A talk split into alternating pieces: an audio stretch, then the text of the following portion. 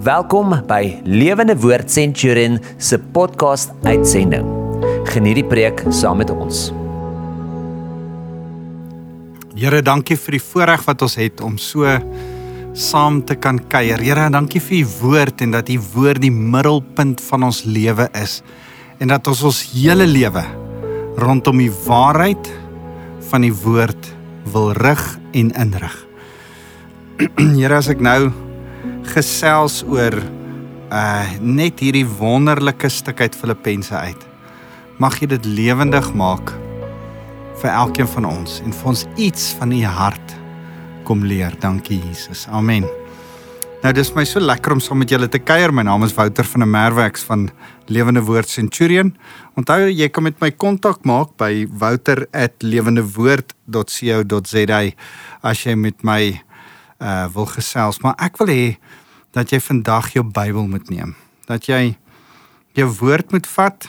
Dit is so kosbaar om 'n 'n Bybel te mag hê. Dat die Here gekies het om deur 40 verskillendes. Prys die Here nie net een nie, maar 40 verskillende mense homself te openbaar en vir ons die woord te kom gee en uh, en en en vandag wil ek met jou gesels uit Filippense en terwyl jy Filippense oopmaak, ek gaan uit hoofstuk 1 met jou gesels.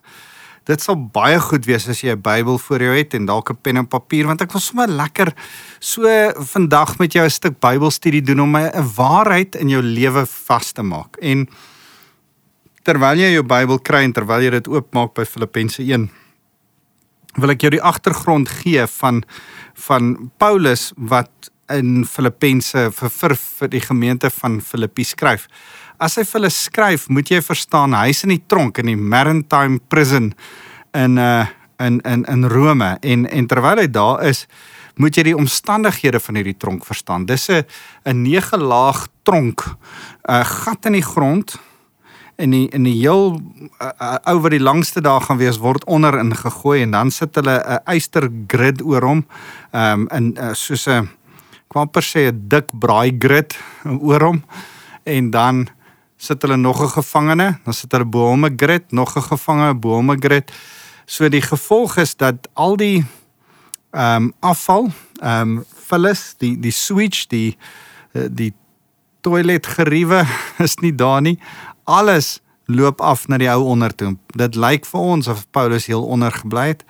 Ehm um, jy kan dink slegte omstandighede as als dit afloop na onder toe hoe gaan dit onder wees vir so 'n persoon? En uh die Romeine het nie 'n stelsel van van 'n tronkbewaarder gehad nie. Hulle het bloot die die maklikste wat vir die soldate was om die mense op te pas meer vorendag gekom en hierdie was een van hulle idees. En daarom het hulle ook hierdie mense gevoer nie as nou, jou geliefdes moes jou gevoer het. En gelukkig vir Paulus was daar mense wat hom gevoer het. Maar kan jy jou indink as mense deur nege ander laag gevangenes vir jou kos stuur of die kos ooit enigstens by jou gaan uitkom? Dis die ander vraag. Ehm um, so en onthou daar's geen verantwoordbare verantwoordelikheid teenoor die uh, jy kan niks aan hierdie mense doen nie. Die die ou wat die kos moet ontvang en die ou wat die kos gee, kan niks aan die ouens doen wat die kos opeet tussen die ou vir wie dit gestuur het en die ou wat dit gestuur het nie. So ehm um, ek ek dink altyd in watter haglike haglike omstandighede het Paulus gebly gebly toe hy hierdie brief geskryf het. En nogtans kom die woord vreugde 16 keer in Filippense voor. Hier die eintlik gaan die hele boek oor Paulus wat sê hê vreugde. Hê vreugde ten spyte van jou omstandighede. Kan jy jou voorstel? Lukas die dokter staan daar bo. Hy kyk af, skree deur sê nege laag mense. Paulus, okay, begin jou brief vir Filippi. En dan sê Paulus: "Wees in alles dankbaar." Ek herhaal: "Wees altyd dankbaar." Kan jy dink hoe die ouens hom aangekyk? Miskien uitgejou, miskien op hom gespoeg, miskien vir hom geskree. Maar hulle moes die boodskap van Filippense hoor. En dalk het dit in hulle harte ingesny. Ek dink nie hulle het besef wat 'n wonderlike voorreg hulle het nie. Wat sou ons wou gegee het om net dit te kon gehoor het uit Paulus se mond uit. Maar ons het dit nou by ons en en ek wil vir jou lees Filippense 1 Nou nou kan ek net vir jou sê wat my laat kom met by hierdie verse in my kop bly hierdie stuk draai van hy wat 'n goeie werk in julle begin het sal dit voltooi op die dag van Christus. Nou die dag van Christus is Jesus se wederkoms. Die goeie werk wat hy begin het, is natuurlik ons redding, nê? Ons on, ons saligmaking. Daarby saam die feit dat hy ons sonder sonde sien, daarby saam ons genesing, daarby saam ons heiligmaking, al dit saam in 'n hele prentjie is die goeie werk wat hy begin het. Wat hy gaan voltooi. Maar wat Paulus so tussen hakkies vir die gemeente van Filippense en vir my en jou sê is dis nog nie voltooi nie want Christus is nog nie hier nie. Dis amper soos daai Engelse sêding wat sê everything will work out good at the end and if it's not good yet it's because it's not the end. Um en en en daai ding van die Here is nog besig in jou en in my lewe. Met dit in gedagte, kom ons lees vers 3. Ek dank my God elke keer sê Paulus wanneer ek aan julle dink altyd in elke gebed van my in julle almal bid ek met blydskap oor julle deelname aan die evangelie van die eerste dag af tot nou toe. Ah, Paulus is so opgewonde. En as ek dink aan julle wat saam al vir 'n paar maande dalk dalk is dit jou eerste keer, maar jy luister vir my. Jy hoor die evangelie, jy deel neem deel. Jy's 'n jy in Engels praat hy van 'n partner of the gospel. Van hierdie goeie nuus is ek en jy saam deelgenote. Ek deel dit met jou. Jy luister, ek en jy het saam deel daaraan. Wat 'n wonderlike voorreg. Nou sê Paulus, ek bid die Here heel, heeltyd vir julle daar daaroor, soos wat ek vir elkeen van julle op die radio bid en met blydskap aan julle dink. Dan sê Paulus hierdie vers, dan sê hy juis hiervan oortuig dat hy wat 'n goeie werk in julle begin het, dit sal voltooi op die dag van Christus Jesus. Jy sien as ek bid vir jou, as Paulus bid vir die gemeente van Filippi, dan is daar iets in sy agterkop. Here, wat hy begin het, sal hy klaarmaak. Here, die woord wat begin gepreek word, die saadjie wat geplant is, sal klaarkom. Hou dit in gedagte. Kom ons gaan verder. Nou sê hy eers, nou, nou gaan hy eers terwyl hy eerste in sy slegte omstandighede met hulle gepraat het, gaan hy nou 'n bietjie oor homself praat. Nou sê hy, dit immers is vir my reg om so oor julle almal te dink omdat ek vir julle in my hart hou.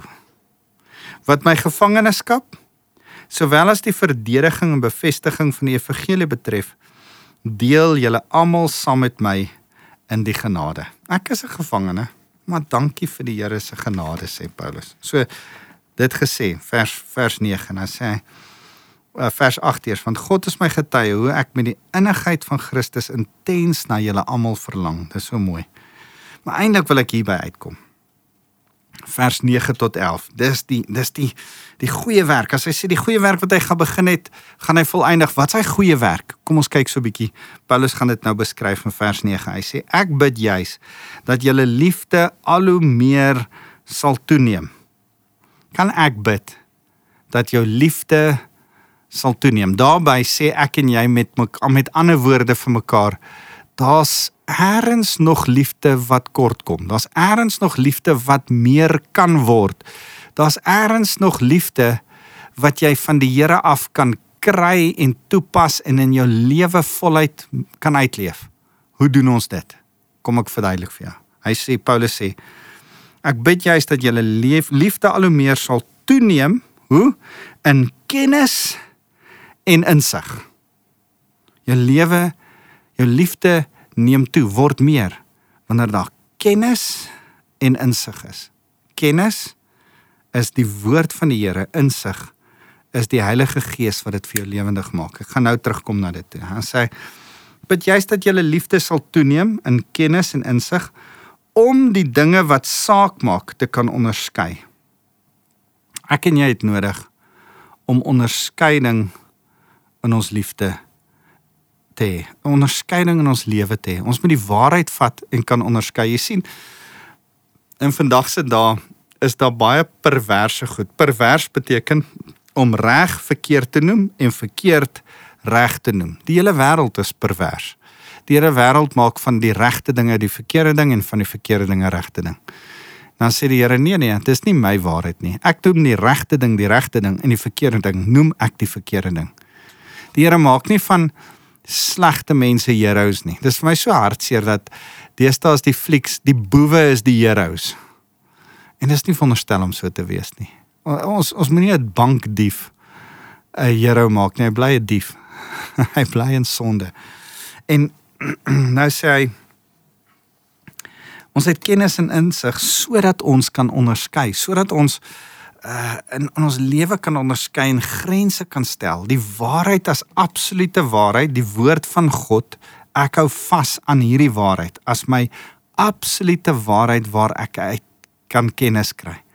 Hierdie kennis vat ek dan pas dit toe in my lewe en omdat ek dit dan deur die Heilige Gees toepas, kan ek agterkom wat is reg en wat is verkeerd. Het ek 'n sens of wat reg en verkeerd is. Besef jy dat mense om jou het nie altyd 'n 'n 'n kompas in hulle lewe nie, 'n manier om te sê wat reg is en wat verkeerd is nie. Hulle het nie 'n onderskeidingsvermoë dat hulle kan sê of iets reg of verkeerd is nie. As jy hulle vinnig moet konfronteer oor is dit waarmee jy nou besig is, is dit reg?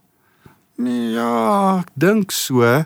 Nee, jy behoort so te weet en jy sal dit weet as jy 'n student van die woord is, as jy kennis bestudeer en dan vra Heilige Gees gee my die insig om die woord waarheid in my lewe te maak die woord te laat uitleef in my lewe.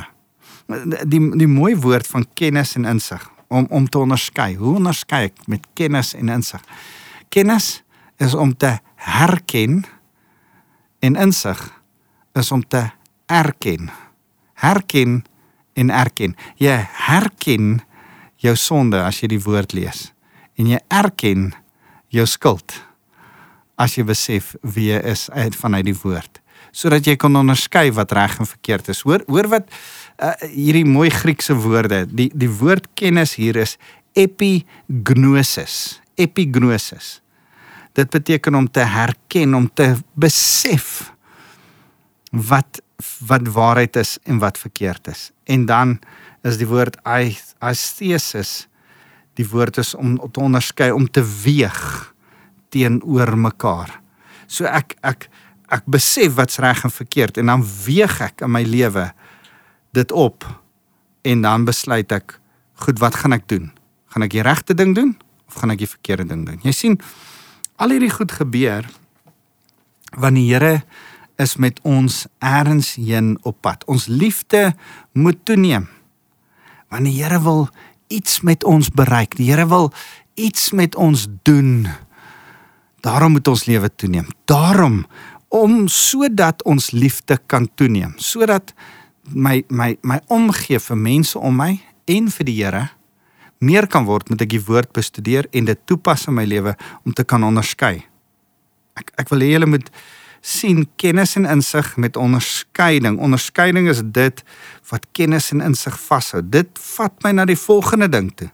Want hy sê sodat julle vers 10, sodat julle met die oog op die dag van Christus. Ons het gesê die dag van Christus is die wederkoms, né? Sodat julle met die oog op die dag van Christus 1 innerlik suiwer, 2 onberispelik kan wees gevul met die vrug van geregtigheid. So wat beteken dit? Dat jy innerlik suiwer is en onberispelik. Die vrug van geregtigheid, vrug van geregtigheid is om reg te staan met God. Hoe gaan mense sien of jy reg is met God? Wel hulle gaan na jou lewe kyk. En hulle gaan in jou lewe sien, o, wag, wag, wag. Sy lewe is reg met God want hy leef heilig, suiwer, is nie besig om droog te maak nie. En hy's onberispelik of sonder blaam sê 'n ander vertaling. Daar's 'n vertaling wat sê don't even let there be a hint of immorality. So, so kan ek dit vir jou so verduidelik. Die Here sien ons suiwer. asof ons nooit gesondig het nie. Ek hou van die van die twee woorde stand en wandel. Ons stand in Christus is deur die bril van die bloed van Jesus Christus. In die genade van die Here sien hy ons vir my en vir jou wat Jesus gekies het en in verhouding met hom staan asof ons nog nooit gesondig het nie. En omdat hy ons so sien, moet ons nou onberispelik lewe. Moet ons probeer om ons lewe wat nog sonde het te probeer kry by die manier hoe hy ons sien. Moet ons die issues in ons lewe uitsorteer. Kan ons nie met ander woorde settle met sonde nie. As daar goed in jou lewe is, dan kan jy nie sê ag, ek is nou maar so gemaak, so gelaat staan nie. Jy jy kan nie sê ag ek ek is nou in hierdie buiteegtelike verhouding. Almal doen dit, ek gaan dit ook doen. Nee, nee, nee. Nee nee. Nee, hy sien jou asof jy nie sonde het nie. Nou moet jy uh, onderskei wat in jou lewe verkeerd is en moet dit nie reg noem nie. Bly dit verkeerd noem en breek daarmee. Moenie gaan settle met 'n sonde in jou lewe en sê ag, ek plan niemand deur dit te doen nie. Ek drink nou maar my drankie elke nou en dan. Nee, breek daarmee. En ek sê nie om te drink is verkeerd nie. Maar maar as daar gewoontes is wat tussen jou en God staan, breek daarmee. Moet jouself nie 'n dobbelaar noem en dink die Here is tevrede daarmee nie. Nee, breek daarmee. As jy vir jouself sê, man, my seksuele voorkeure is my saak, dit het niks met enigiemand anders te doen nie. Nee, wag, wag, wag.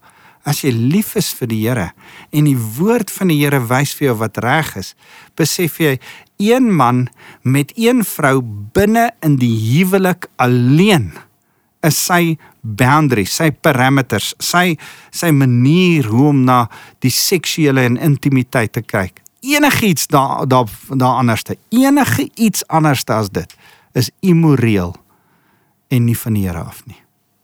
kan ek jou weer uitdaag? Een man met een vrou binne in 'n huwelik. Nie in 'n saambly verhouding nie nie buite 'n verhouding nie. Die Here is besig om met jou te praat en te sê wanneer jy verkeerd is, sê jammer, Here. Here, ek wil met U regmaak. En die Here sê, "Goed, nou. Nou is jy sonder blame. Die oomblik as jy jammer sê, verwyder jy die blame want dan sit jy jou skuld op Jesus Christus en op grond van die genade sien ek jou heilig, skoon. Jy sien, die fout wat ons maak in die kerk is As ons lees en sê die Here sê wees heilig, dan dink ons ja, kan dit nie doen nie. Niemand van ons is heilig nie. En en jy's reg. Maar wat die Here eintlik sê is hê begeerte om soos Jesus te wees. En hê dan jou hart sag genoeg om jammer te sê. En wanneer jy dit doen, dan sien Vader God Jesus raak, heilig as hy na jou kyk. Hy sien jou nie meer. Jy vat Jesus en jy druk hom voor jou. En jy sê Here, ek is jammer. En Here sê goed. Vader gaan my bloed sien en nie jou skuld nie. Kan ek vandag vir jou sê? Die Here sê hier twee goed. Hy sê jy moet innerlik suiwer wees en onberispelik sonder blaam wees. Dis my en jou se verantwoordelikheid om te sê Here, gaan deel met die issues en die sondes in my lewe. Ek gaan dit nie los hier nie. Ek dink altyd aan daai stukkie van die Here is lief vir ons net soos wat ons is, maar hy is lief genoeg vir ons om ons nie te los soos wat ons is nie. Jy sien, dis die vrug van geregtigheid. As mense na ons lewens kyk, dan gaan hulle sê, "O, okay. Hierdie ou stap op pad met die Here." Al is daar goedjies in sy lewe wat nie reg is nie, hy battle om dit reg te kry. Hierdie ou het 'n heilige lewe voor die Here. Hierdie ou hy lewe volgens die woord, die kennis en die insig. Die woord en die Heilige Gees dring hom om reg te leef. Jy sien want want ek wil by kom by die hoekom. Ons het gesê so vers 9 sodat die liefde al hoe meer sal toeneem. Hoekom moet die liefde toeneem? Hoor hier, hoor hoor wat sê hy. Hoor vers 11. Gevul met die vrug van geregtigheid deur Jesus Christus tot die verheerliking en die lof van God. My en jou lewe is tot die verheerliking en die lof van God. Ek dis hoe aanbidding lyk. Ek en jy het 'n lewe van aanbidding. Ons eer die Here. Ons ons hele lewe is 'n loflied. Dink so daaraan. Mense om jou wat die Here dien, jou familie, jou kerk, jou jou jou jou naastes, jou jou gesin. Wat dalk die Here dien. Hulle kyk na jou lewe en moet sê prys die Here. Kyk, daai ou dien die Here. Dis so lekker om te sien hoe lief is hy vir Jesus. Dis wat hulle moet sê die wêreld daar buite wat nie die Here dien nie. Hulle moet na jou lewe kyk en sê ek lees nie my Bybel nie, maar ek lees daai ou se lewe. En as dit is hoe 'n Christen lyk, dan wil ek ook die Here dien. Dan wil ek ook 'n volgeling van Christus wees, want ek wil soos daai ou wees. Jy is die enigste Bybel wat jou ongeredde vriende ooit gaan lees. Leef dan tot eer van God. Hoe leef jy tot eer van God? Hoe hoe wys jy wie God is? Hoe reflekteer jy die liefde van God? Onthou hy sê laat jou liefde toeneem. Hoekom moet jou liefde toeneem? Jou liefde moet toeneem vir God en vir die mense, vir die verlore wêreld daar buite. As jy regtig die wêreld daar buite liefhet, wys hulle dan die ware liefde van God deur jou lewe, deur 'n refleksie van van wie God regtig is, een sonder sonde. As jy regtig lief is vir God, dan besef jy hy sien jou deur die bloed van Jesus Christus asof jy nie gesondig het nie. En as jy hom dan regtig liefhet, sal jy probeer om elke stukkie sonde in jou te beveg mee te deel en oorwinning daaroor te kry. Ek ek wil saam met jou deur hierdie stuk weer gaan en sê man, my en jou se einddoel van ons lewe die hele ding waarvoor ons gemaak is is ons is 'n weerspieëling van die liefde van God. God is liefde. 1 Johannes 4 vers 16. En omdat God liefde is en God in my woon, Galasiërs 2 vers 20 sê, is nie meer ek wat leef nie, maar Jesus Christus wat binne in my leef. Liefde leef in jou.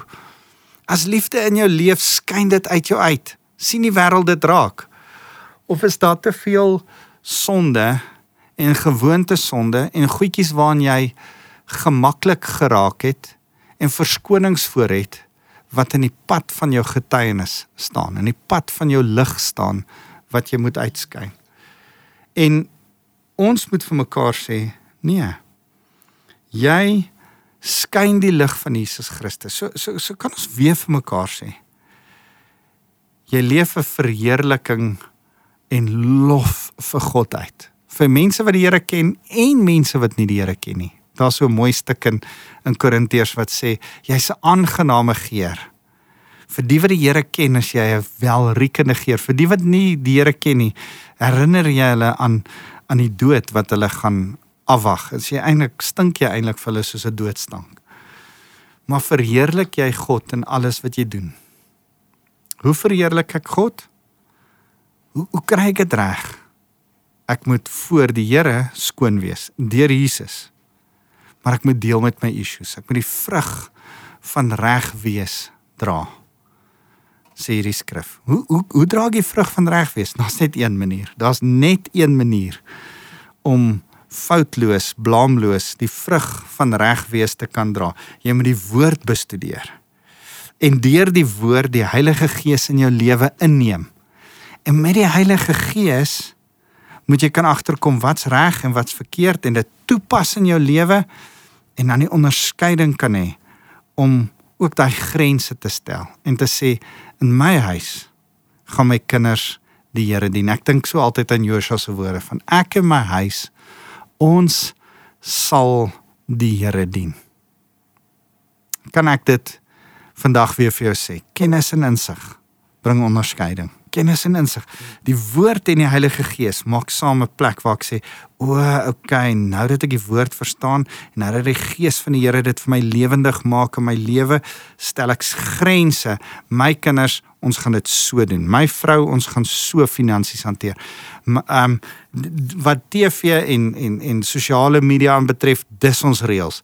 Wat wat uh die die die manier van vriende hanteer, dis hoe ons gaan maak. Dis dis ons manier van reg reg noem en verkeerd verkeerd.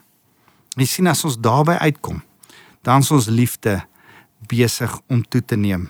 Vers 9. En en dit ouens is die goeie werk wat begin is in jou wat die Here gaan voltooi. My gebed is dat hierdie goeie werk wat hy begin het, die liefde wat in jou hart klein geplant is, nog meer en meer en meer sal word. Hoe? Deur die skrif wat jy bestudeer, die Heilige Gees wat jy vra om dit vir jou lewendig te maak sodat die onderskeiding in jou lewe kan kom sodat jy kan weet wat's reg en verkeerd en dit wat nie reg is nie kan uitsorteer sodat jy heilig voor Here kan staan om 'n spieelbeeld van Jesus te wees. 'n uh, 'n refleksie van hom. 'n verheerliking en lof vir God. Kom ons bid saam. Here baie dankie vir u woord. Dankie dat ons uit hierdie Filippense een stuk eintlik kan agterkom dis wat heiligmaking is is om ons lewens uit te sorteer. Here, hierdie hele stuk kan ek opsom in hierdie een woord repentance. 'n Hart van nederige berou voor U en konstant sê, Here, ek is jammer. Ek is jammer oor elke stukkie sonde wat tussen my en U kom staan. Kom deel daarmee so gou as wat dit opkom. So gou as wat die gees van die Here dit aan my openbaar en so gou as wat ek uit die woord uit agterkom dat my lewe nie reg is nie, kom ek in nederigheid voor U. Kom maak ek reg sodat ek heilig sonder blame voor U kan staan. Here, dankie dat ons net kan besef U wil 'n verhouding met ons hê. Here, hierdie stuk gaan oor verhouding. Geloof is verhouding. En Here, verhouding met U Here, dit is so wonderlik dat dit kan groei, meer en meer kan word en ons liefde kan toeneem. Help ons daarmee. Here, gee ook dat in hierdie liefde wat toeneem, ons kan agterkom dat ons liefde moet toeneem vir mense wat verlore gaan daar buite en ons hulle ook so sal lief hê dat ons vir hulle Jesus sal uitleef. En Here, nou wil ek as ons dit kom bid, 'n hart van van repentance, van nederigheid. Here, wil ek oor elkeen kom toe bid. Mag die die liefde van God ons Vader. Here en die barmhartige genade waardeur Vader ons sien van Jesus. Mag dit in elkeen van ons harte wees. En mag die Heilige Gees ons lei om die woord te gebruik om ons lewe reg vir U te hou. Ons eer U Here Jesus. Amen. thank you